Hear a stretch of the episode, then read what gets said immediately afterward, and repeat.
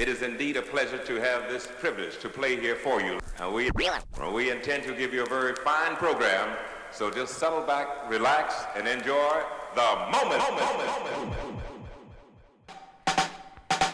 Hey, what's going on, everyone? Welcome back to another episode of Mic'd Up. I'm your host, Mika Gadsden. And for those who don't know, Mic'd Up is an unapologetic, low country based podcast from the Charleston Activist Network and I'm super excited to be here. Um, for those of you who follow me on other platforms, welcome. Hopefully, you are tuning in. If you are uh, part of my Twitch fam, welcome, welcome to this space. Um, as many of you may know, I'm taking a break from Twitch. I love live streaming more than you guys could ever realize.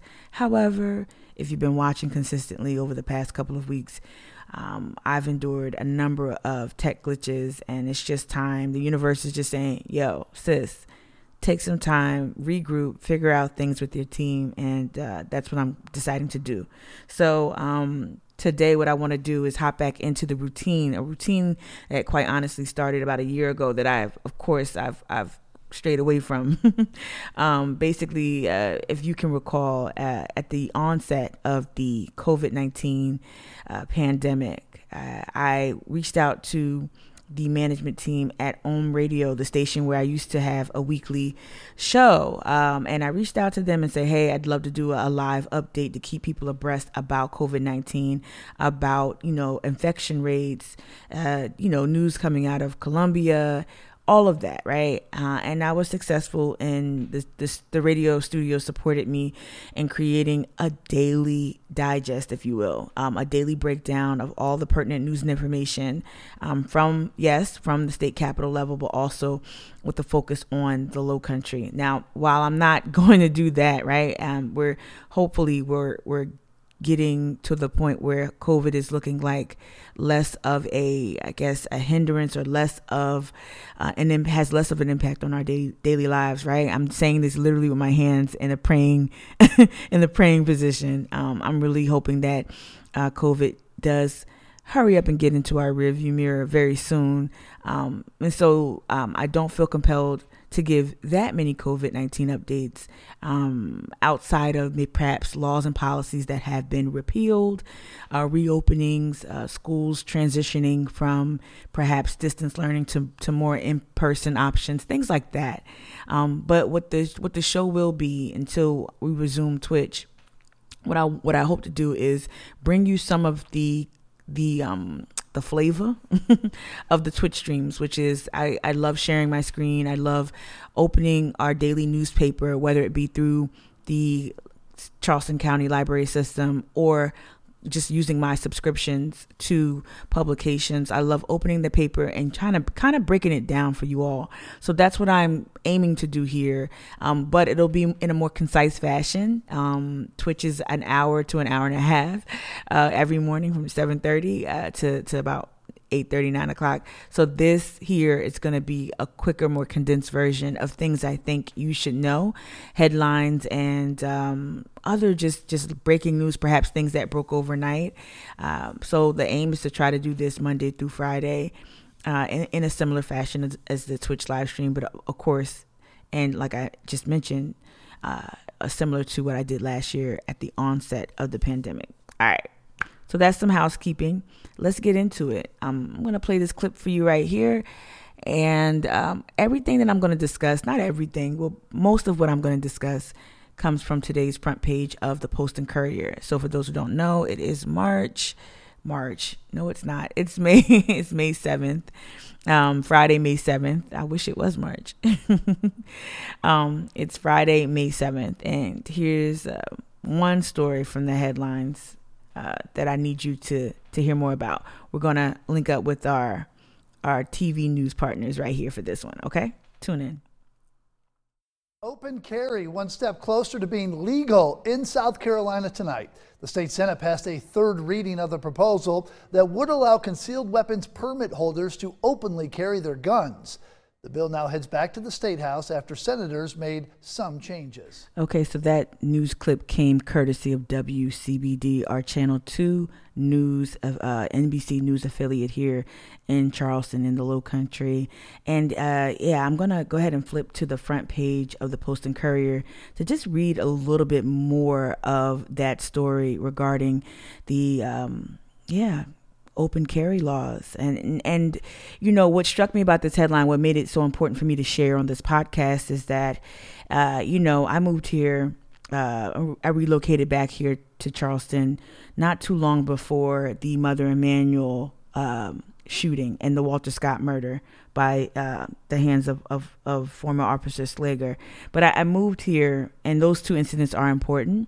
Um, i moved here and, and i was not only was I greeted with the violence that was the Dylann Roof massacre at Mother Emanuel, um, I also was confronted with a very stark reality.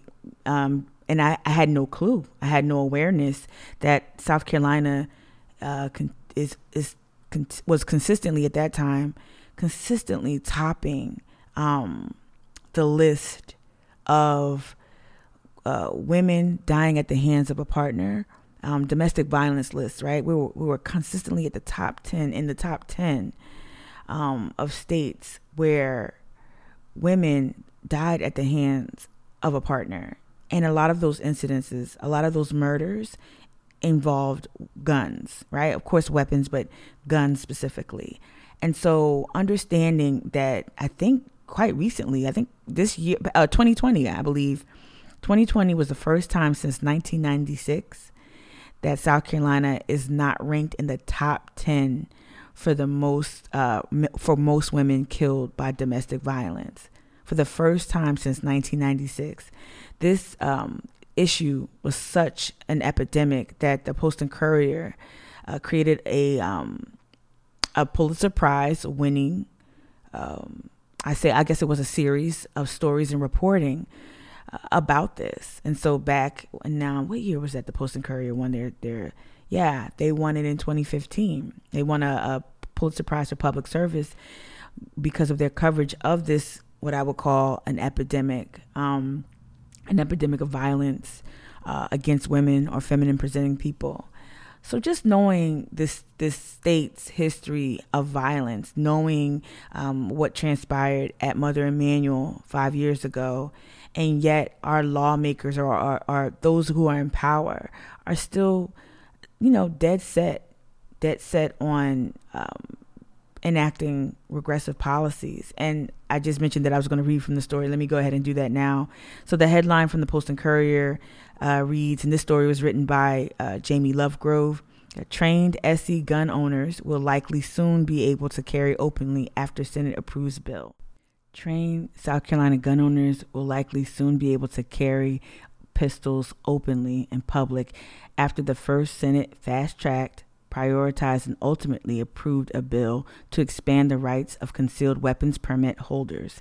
After multiple days of debate, the Senate voted 28 to 16 late the evening of May 6th in favor of the bill right? It goes on to say that they rejected attempts by some conservative Republicans to transform it into a more expansive bill, known by supporters as constitutional carry. Um, I'm just going to pause right there and say that's some really specific messaging. Uh, to let all legal, pardon me, to let all legal gun owners carry openly without a permit. And now that's where I'll stop the story. That's where I um, last saw the debate was that they wanted to remove as many restrictions as possible um, to just give people unfettered access to these guns. And th- again, this is a time where we haven't yet, even though there's hope, to close the Charleston loophole um, after a rash of mass shootings that, quite honestly, hasn't haven't stopped. Um, we've seen this nationwide. These mass shootings um, just yesterday in Columbia, um, a soldier from Fort Jackson hijacked a school bus with with a, a weapon, with a gun. Um, you know, we we have a problem with gun violence in this country, and we have a big, big problem with it here in southern states uh, like South Carolina, and and we see who it impacts the most. It impacts folks pushed on the margins or folks who just aren't always the top consideration. Um, so just wanted to keep you up on that. Make sure you use your library card to access the Post and Courier or the state newspaper to follow any news um, about this story. But also, I encourage you to always, as always, support your local news stations like WCBD, um, like also Live 5 News. Uh, we know that our ABC News affiliate here in the Low Country is a Sinclair station. So you have to be mindful of that if you do choose to consume news from that station there may be some must runs and some other political propaganda that uh, makes it makes its way to our local broadcast. So just keep that in mind. But please make sure you, you follow the story. The next story um, I wanted to cover, well, again, I'm going to start off with a clip and then I'll come back on the other side and either read more about it or share my thoughts about it as well. Well, tonight, the governor says the state will stop taking part in federal programs giving extra cash to the unemployed amid the pandemic. Unemployed workers are going to be losing that extra $300 a week that was scheduled to run through early September. State leaders say the federal pro- payments are helping to create what they call a labor shortage. The governor is also ending federal emergency unemployment relief for nonprofit organizations. Meanwhile, new unemployment numbers tonight show over 2,800 claims were filed last week. That's a decrease of nearly 200 claims compared to the week before. Since the pandemic started, more than 889,000 unemployment claims have been filed statewide. You know, uh, that's so hard to hear, knowing that people, really in this state especially, need to catch up. You know, this state is uniquely um, anti labor anti-worker. And so we live in a state that um, where the governor and and past governors especially. I'm going to speak to the governors that i've become more acquainted with in my adult life. So that'll be nikki haley and of course our current governor henry mcmaster. Um, both of these governors have drawn a line in the sand so to speak when it comes to uh, being anti-union and pro-business pro pro you know courting businesses to come here, uh, courting these manufacturers to to come here and set up shop, but also being extraordinarily anti anti labor, anti union, right? Um, and so I'm going to hop over Emily Williams from the Post and Courier. She actually wrote.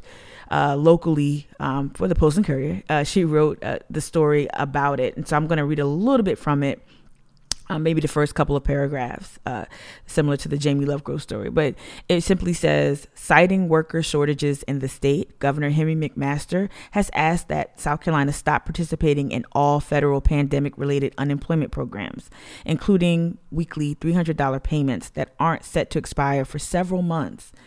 Wow there's a lot of people who are who are counting on that payment for sure. I'm, I'm just pausing right now. I'm not reading, um, but I can imagine how many families were playing catch up. You know, because there were times where folks didn't receive consistent payments for a number of reasons. Um, call. I remember reporting. You know, what I guess I would say I was reporting, or I, at least I was um, revisiting reporting from local news outlets uh, that talked about and covered folks uh, trying to get assistance but not being able to get through initially the the um, backlogs and the perhaps sites crashing and people trying to get answers and calling hotline numbers and being on hold sometimes in upwards of an hour or so just to get answers and clarity uh, on on when they would receive some sort of financial relief and to see our governor again like with Medicaid just turn away and and refuse free money um, money that would go toward helping people get back on their feet. But we see this not only with the Medicaid expansion uh, refusal, right? The, the his refusal to expand Medicaid.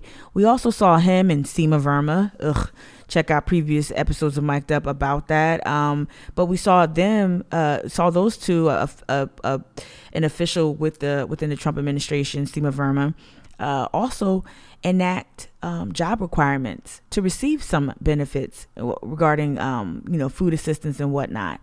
And it just really it really um, breaks my heart to know that we have a governor that's so hell-bent on making sure the working class folks this and this is this this state is not maybe our coffers in Columbia are full maybe we have a surplus there but I, I assure you and especially looking at some of these rural pockets a lot of people aren't feeling it. They're not flush with cash coming out of a pandemic I'll go on and read the next paragraph that Emily wrote.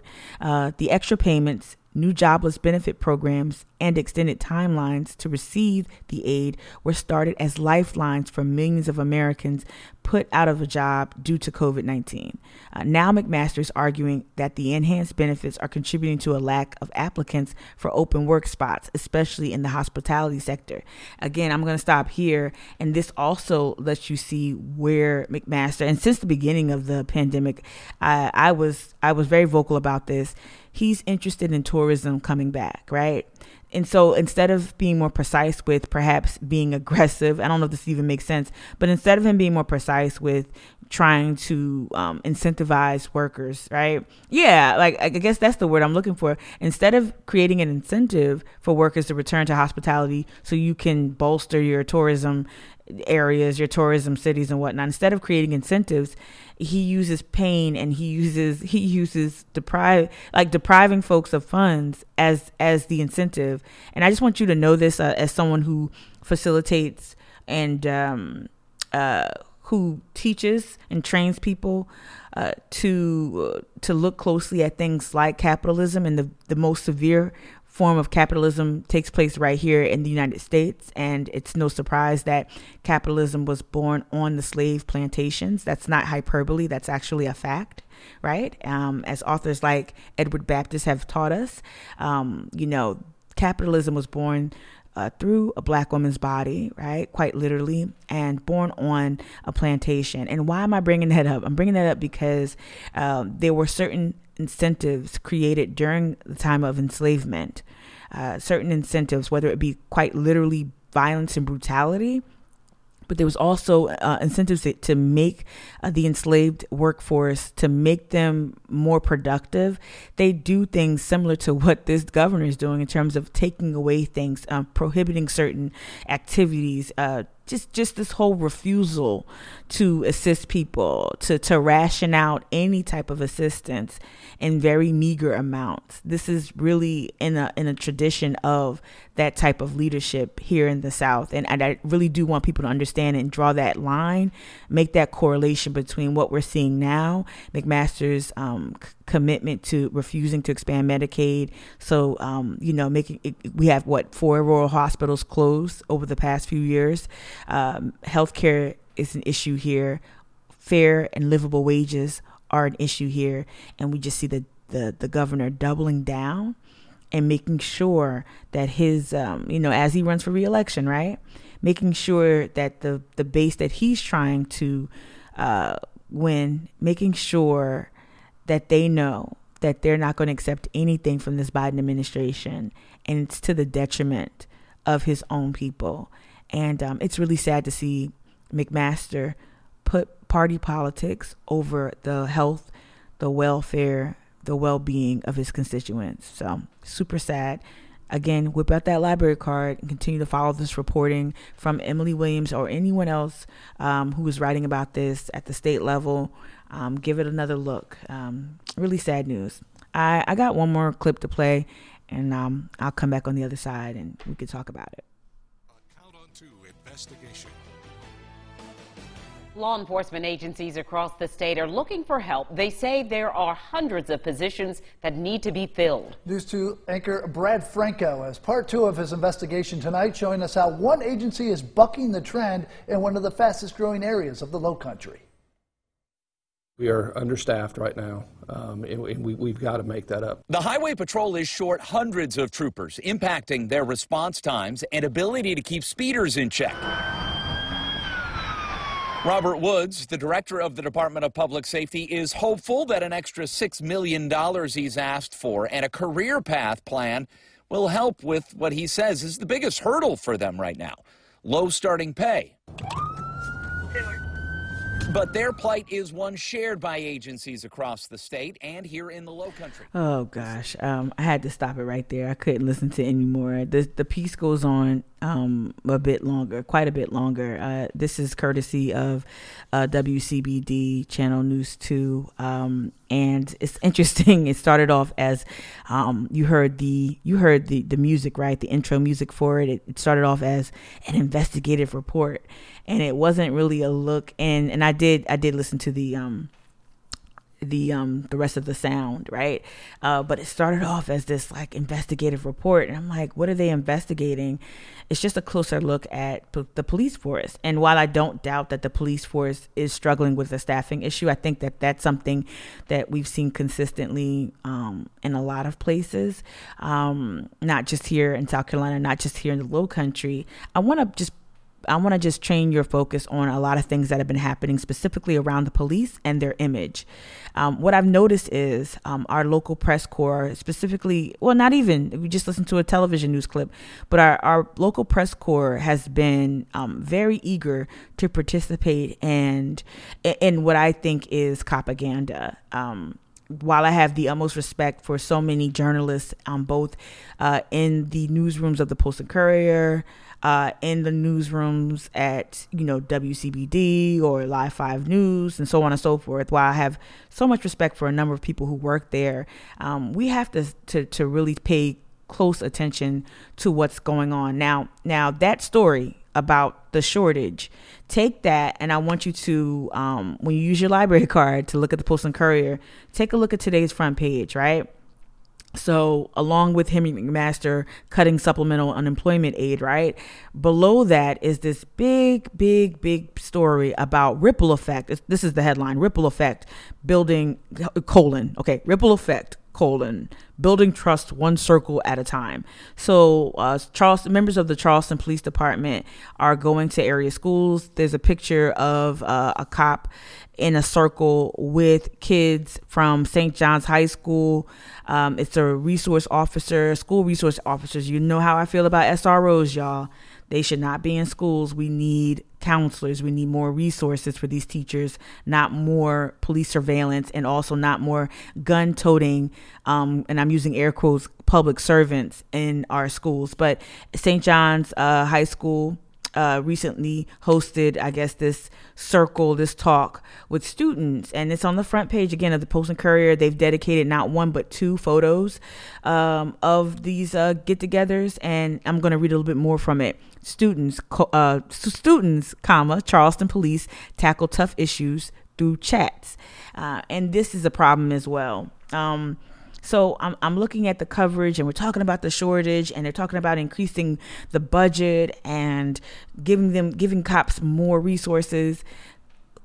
Our law enforcement at various levels, whether it's state troopers, whether it's locally here at Charleston PD, whether it's North, North Charleston PD, they have resources. It's time for us to stop funneling cash to these police officers and they need to do their due diligence to figure out why they're losing their job force, why they can't retain and attract talent. That's their issue. What I'm seeing now is that the media is complicit in making helping them make that case to us so that we're more sympathetic to them and that we're more um uh I guess uh, we're more we're, we're more willing to under to, to, to view their cause as a justified cause, and it's not.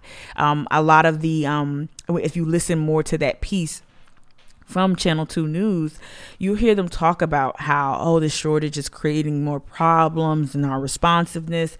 You know, a scare tactic, letting you know, oh, that you're going to be less safe if there are less cops, um, if we don't have people in place. Nah, forget all that, okay? Um, I really want you to, to to make your way over to the ACLU's South Carolina, uh, our South Carolina branch of the ACLU. I want you to make your way over to their website. Go to aclusc.org. Um, there you'll see an article from, and I'll put this in the show notes actually. I'm going to link this in the show notes of this podcast. It's a piece written by Emily Walter, someone who I, I really admire and look up to. Um, she's an uh, she's a community organizing advocate with the ACLU South Carolina, and recently Emily, along with the People's Budget Coalition, a coalition that I was once a member of, and I have tremendous respect for those who are still fighting that fight over there. But recently, Emily, the ACLU, joined forces with the People's Budget Coalition and they filed a FOIA request. And if you watched any of my live streams, you understand how important, how critically important it is to continuously pepper our law enforcement with these FOIA requests that they feel that they don't have to respond to or, or satisfy. So recently, I saw this on social media. People's Budget Coalition posted that they filed a FOIA request uh, for the Charleston Police Department's detailed line item budget. Now, this is critical budget budget information that has yet to be disclosed to the public, right? The taxpaying citizens. I'll read a little bit from Emily's piece, um, again featured on the ACLU South Carolina website. It says last fall and again in February 2021, the Charleston's People Budget Coalition called for the public release of a detailed line item budget from the Charleston Police Department. As we approach the summer of 2021, we are still fighting for transparency from one of the largest department budgets in the city. I want to underscore that. I'm going to stop reading from Emily's piece and underscore that last sentence. As we approach the summer of 2021, we are still fighting for transparency from one of the, the largest department budgets in the city, right? In Charleston, spending on law enforcement dramatically outpaces that of community services such as housing, education, violence prevention, and other socioeconomic programs. Out of the $271 million spent by the city of Charleston, 54 million or about 20% is funneled directly to to CPD. Okay, 20% of our city's budget goes to police. All right? Okay, I'm going to resume my reading.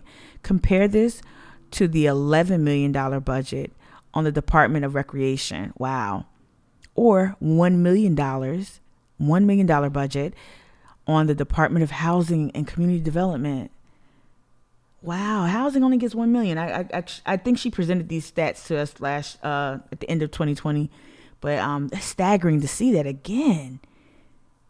So we paid cops 54 million, Parks and Rec 11 million, right, and housing, and it's and, and one of what was once one of the fastest gentrifying cities in the country. We only spend a million dollars out of our city budget on housing and development. It's staggering. Again, I'm going to link this full um, story uh, in the uh, notes. I'm also going to encourage you to head over to Instagram or any other social media platform where you might find the People's Budget Coalition to keep up to date on their efforts uh, to to fight for transparency uh, again, if you if you follow me, you know me. I'm a broken record. You know, I, I remind you that our law enforcement loves to tout transparency. They love to use that word um, during uh, press events. Yet they never give it to us. They never grant us access.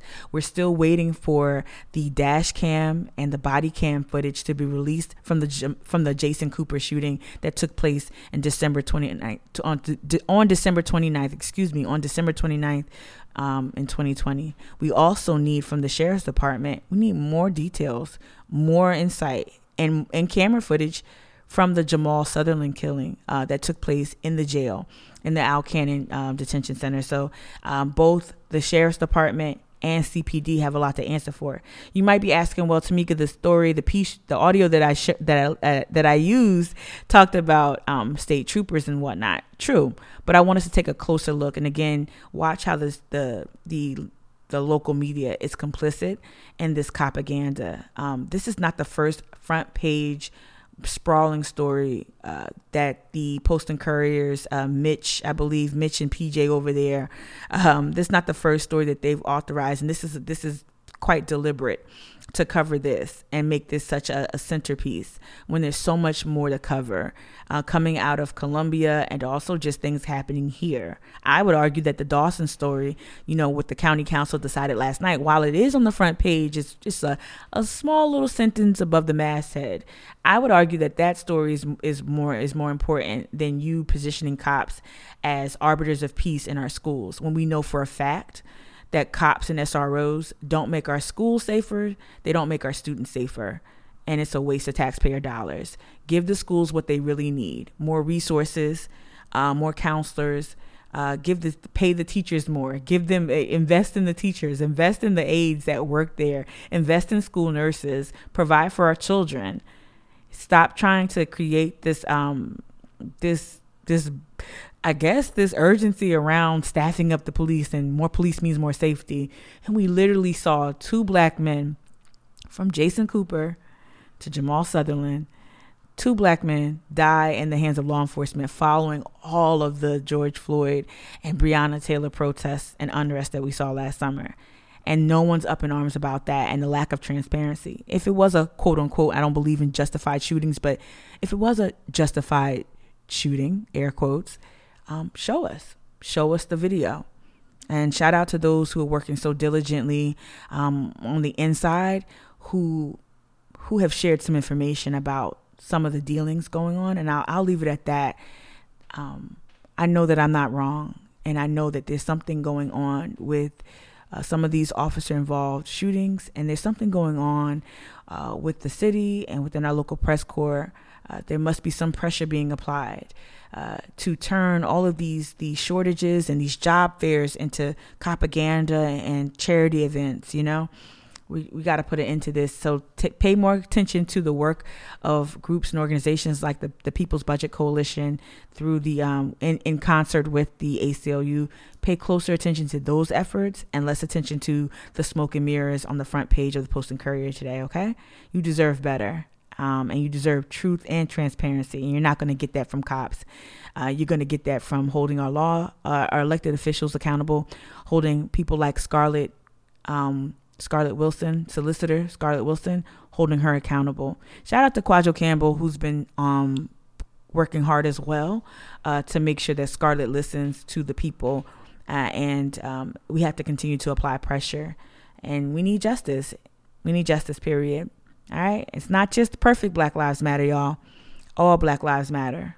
Okay? All right. So that's my first uh, foray into coming back to what might be what might be in the interim uh, a daily, a weekday podcast. Um, a little rusty, I admit it, but we're gonna get it together. Hopefully, uh, you learned something important. I'll link these stories. Also, I'll link them in the three stories with the uh, not the audio, but I'll link the three stories in the show notes of this episode, okay? So you can keep up to it. But I hope that you see the story, okay? Write down the headline and go ahead and use your library card to access the story. um, I really do want you to use the, the library system. There's so many publications you have access to. Go ahead and cancel that subscription. Go ahead. I'm about to cancel a bunch, um, a bunch more. I've already canceled some, but um, I've already canceled a bunch of uh, subscriptions and just use my library card. So I encourage you to do the same, all right? Until next time, y'all, y'all please stay well, stay stay healthy, stay happy. Thank you for this ride. Thank you for not expecting perfection because this one is not this is not a perfect broadcast. Um, uh, and so I appreciate you for just rocking with me no matter what. Um, so stay happy, stay healthy, stay tuned. I'll be back Monday. But also to my Gullah Geechee folk, to my black people here in Charleston, y'all stay black.